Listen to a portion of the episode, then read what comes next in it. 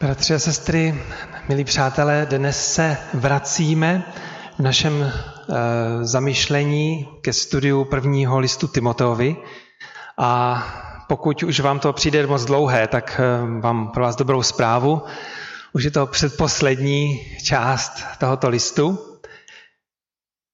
A tato část koresponduje s tím, co jsme e, už doposud od apoštola Pavla v tomto listu Timoteovi slyšeli.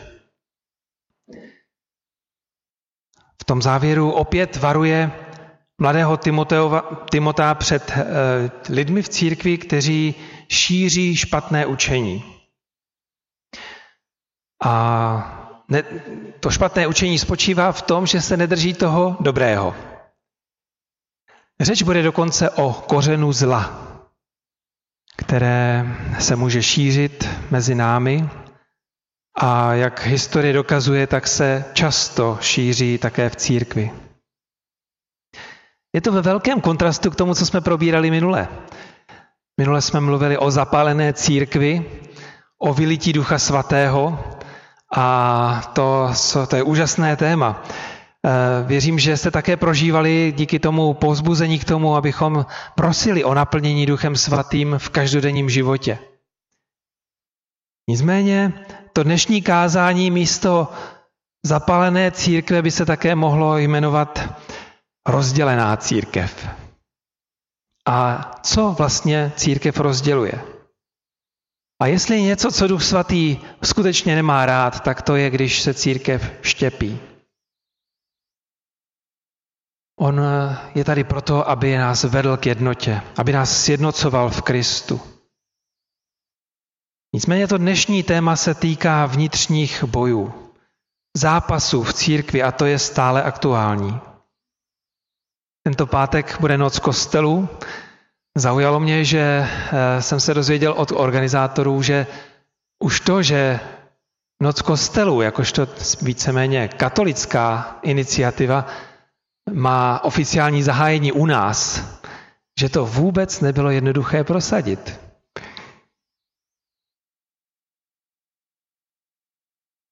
Pořád je nějaké pnutí v církvi. A jak vidíte na tomto obrázku, dějiny ukazují, že dějiny církve jsou spíše dějiny rozdělení, nejednoty, hádek, možná závisti, podezřívání, píchy.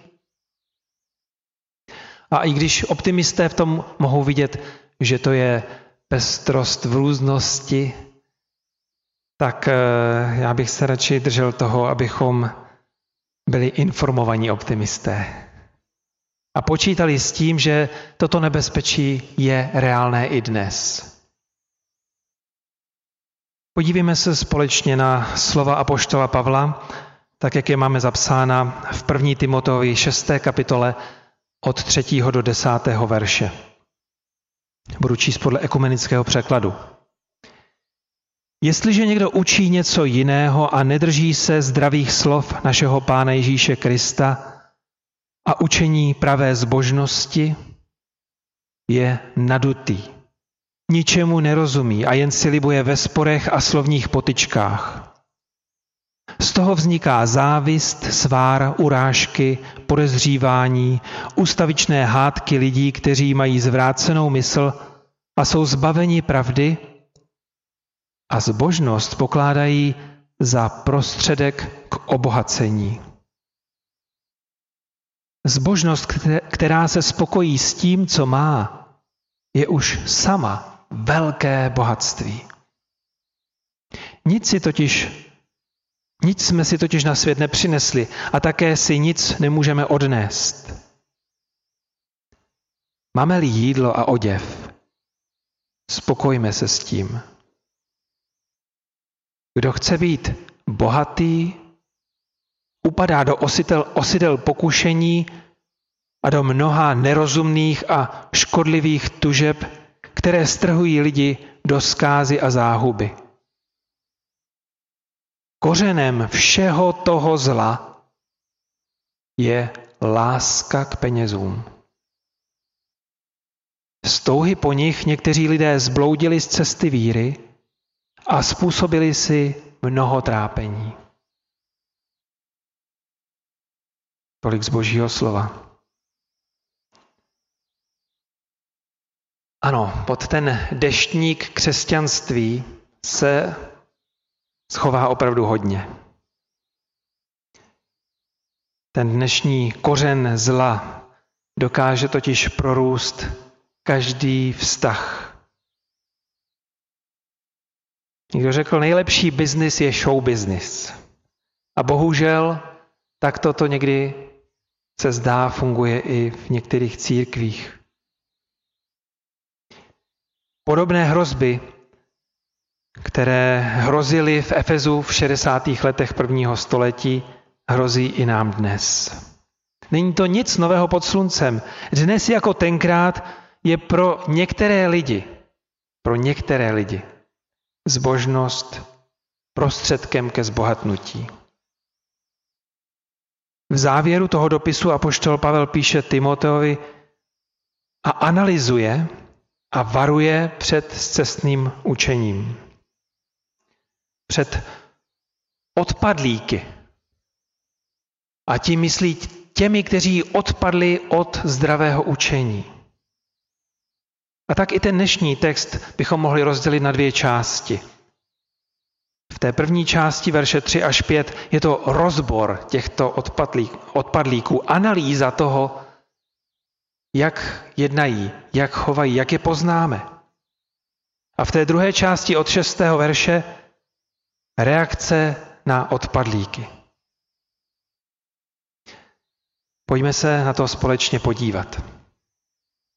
To první, Apoštol Pavel podává takový rozbor, analýzu.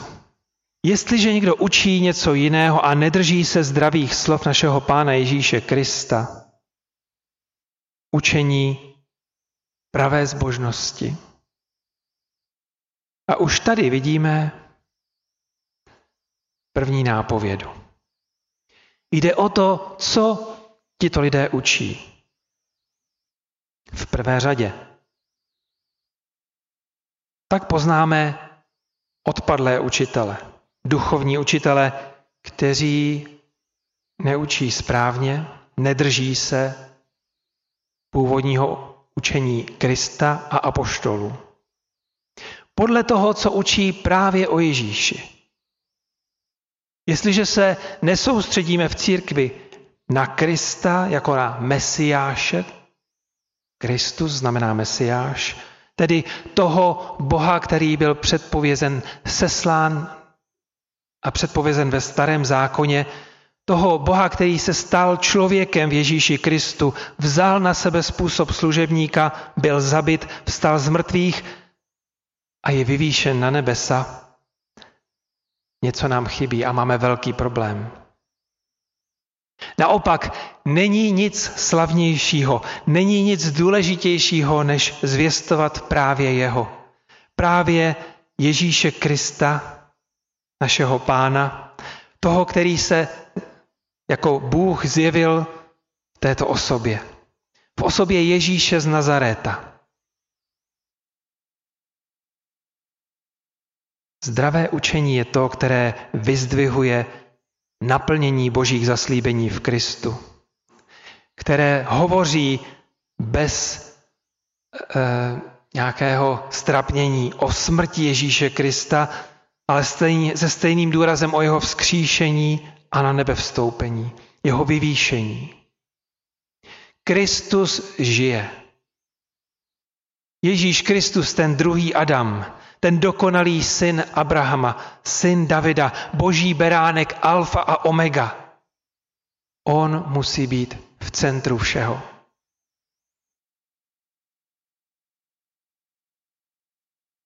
Kromě toho, že, Ježíš, že Apoštol Pavel říká, je důležité, co učí o Ježíši, také odkrývá to, že je důležité, jací jsou. Jejich charakter. A říká, Falešné učitele poznáte podle toho, že jsou nadutí, pišní, ničemu nerozumí. To je zvláštní kombinace. Jsou nadutí, ale zároveň ničemu nerozumí. Slovo na cestu překládá tady tento stav jako ti mistři rozvratu, kteří mají rozum zakalený a neschopný poznat pravdu. Oni ani neví možná, že jsou v nevědomosti. Možná rádi mluví o duchovních věcech, ale nerozumí tomu, protože nepoznali pravdu. Nepoznali Krista, který o sobě řekl, já jsem ta pravda. Mají nulové duchovní rozpoznání, neví, co to je zbožnost a proto nemohou oslavit Krista. A tak nezdravě touží po hádkách, libují si ve zbytečně vyvolaných sporech, roztržkách. A z toho jsou pak urážky, křivá nařčení a neustálé třenice. Mluvili jste s někým takovým? Já jsem měl tu čest několikrát, třeba i hodiny, možná i s teologickými slovníky diskutovat s takovými lidmi. Je to únavné. Člověk nakonec zjistí, že oni mají tu svoji pravdu a i kdybych řekl cokoliv, tak je to nepřekvapí, oni tomu stejně nerozumí a navíc se zdá, že jsou na to hrdí.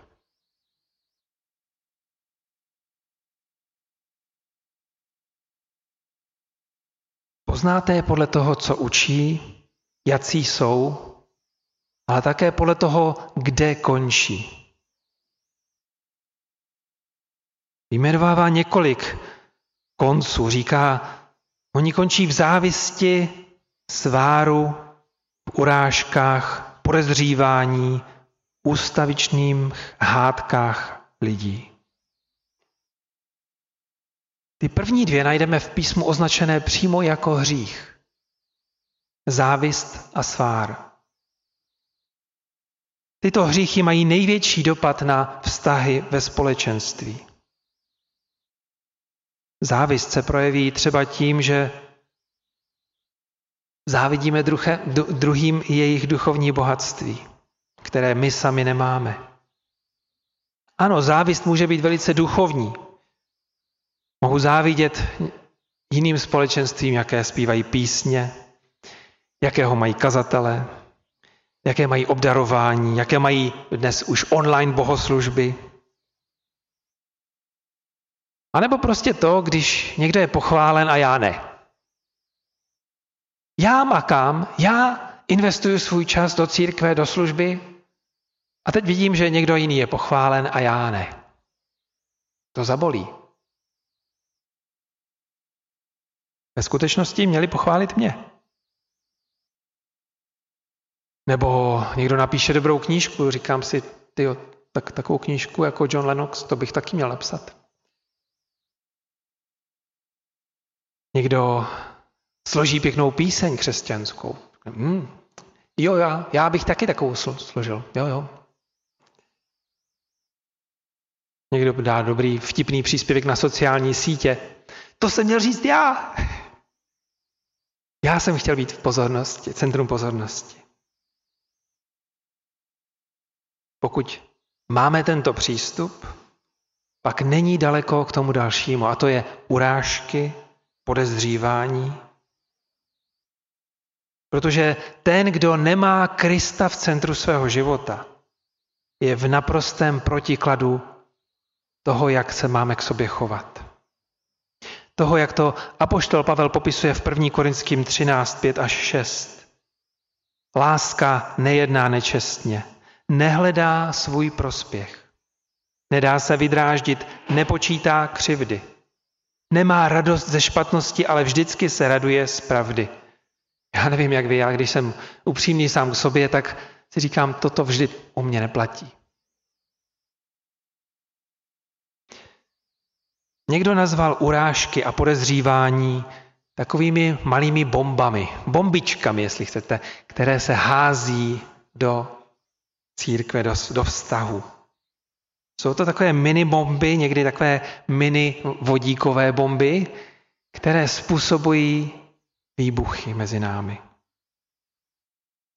A potom místo symbolu kříže takové společenství by mělo mít symbol atomového hřibu.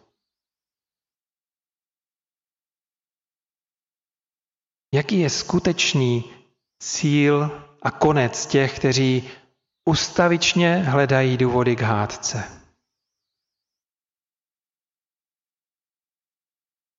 Mají zvrácenou mysl, jsou zbaveni pravdy a zbožnost pokládají za prostředek k obohacení. Vrchol toho všeho díky tomu koření všeho zla je korupce jejich mysli. Oni nerozpoznají, co je pravda. Dokonce si myslí, že zbožnost je prostředek k tomu, aby se obohatili. Business. Jak na takové jednání máme reagovat? Nebo možná před čím se my sami máme varovat?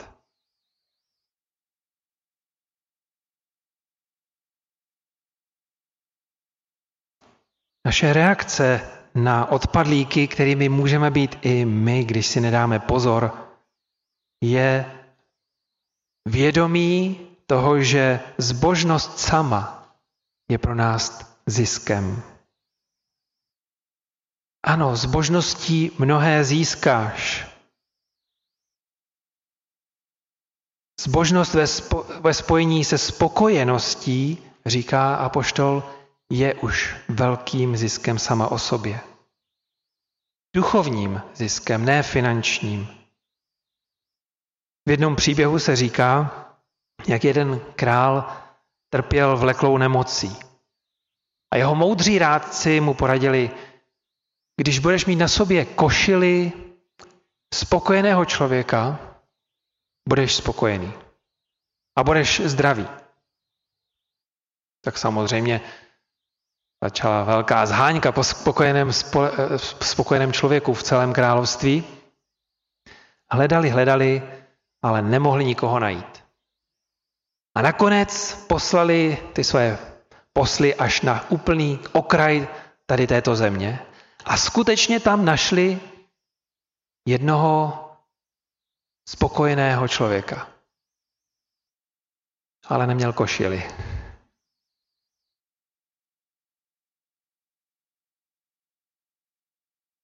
Hledání materiálních věcí je pomíjivé, prázdné, nenaplní tě.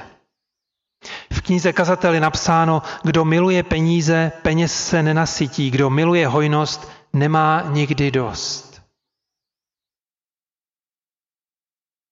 Spokojenost a zbožnost jsou jako propojené nádoby. A poštol Pavel psal ty známé verše ve Filipským ve 4. kapitole 11 až 13. Naučil jsem se být spokojen s tím, co mám.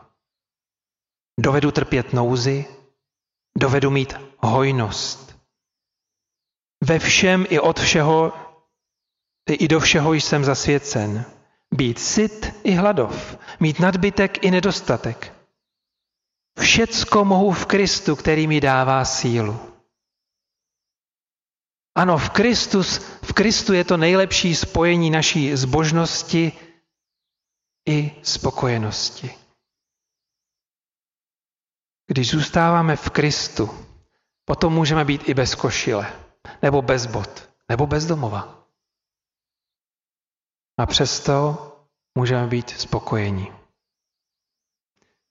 Jeho dostatečnost způsobuje, že jsme boháči.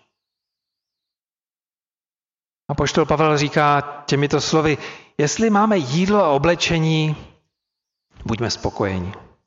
Cokoliv máme nad to, z toho se radujme, to, to užívejme, ale opravdová spokojenost nemá nic společného s materiálním zabezpečením. Ona zbožnost a spokojenost je sama velkým ziskem. Ale nejenže zbožnost je ziskem, zároveň platí, že chamtivost je ztrátou. Verš 9 a 10. Kdo chce být bohatý, upadá do osidel pokušení a do mnoha nerozumných a škodlivých tužeb, které strhují lidi do skázy a záhuby. Kořenem všeho toho zla je láska k penězům.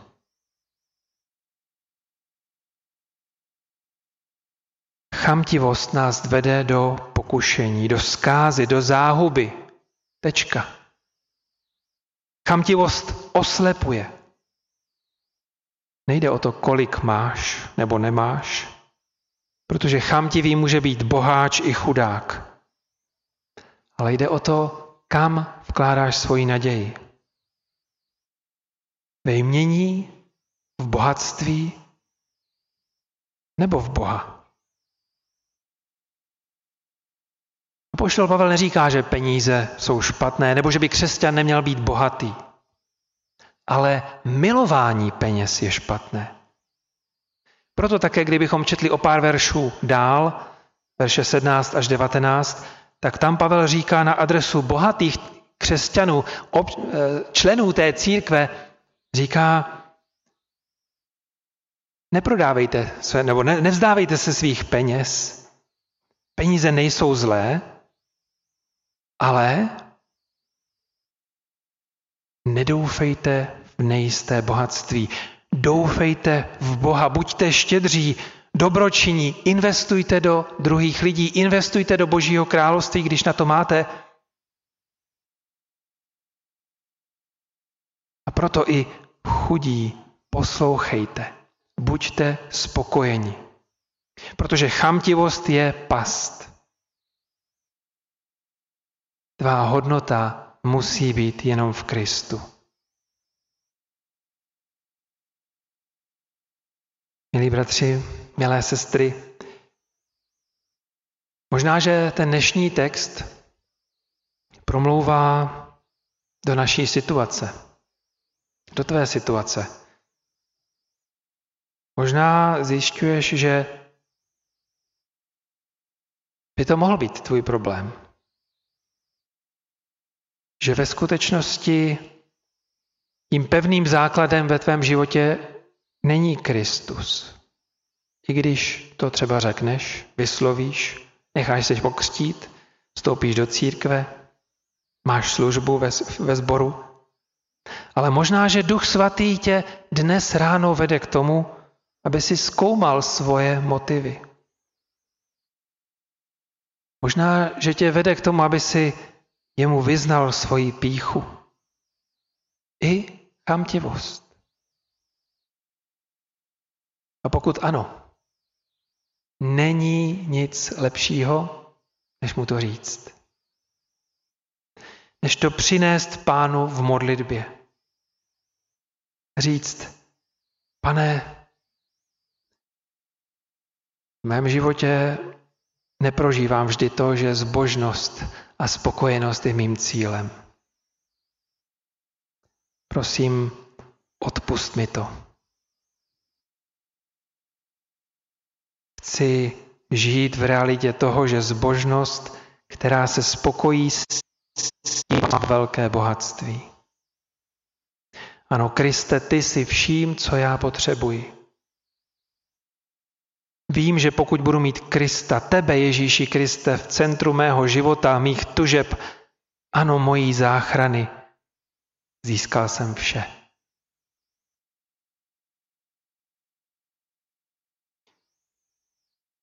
Já bych teď pozval hudební skupinu nahoru, protože následující píseň je modlitbou.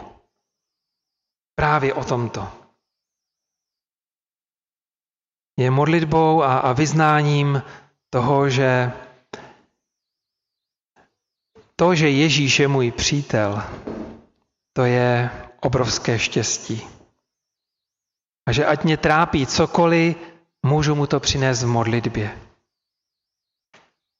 Cokoliv tě rmoutí, tíží, jakékoliv ho, pospěš s každou tíží v modlitbě k pánu hned. Mluvte s ním, on je vaše záchrana jako přítel k příteli. Mluvte s ním a mnohá rána v modlitbách se zacelí. Amen.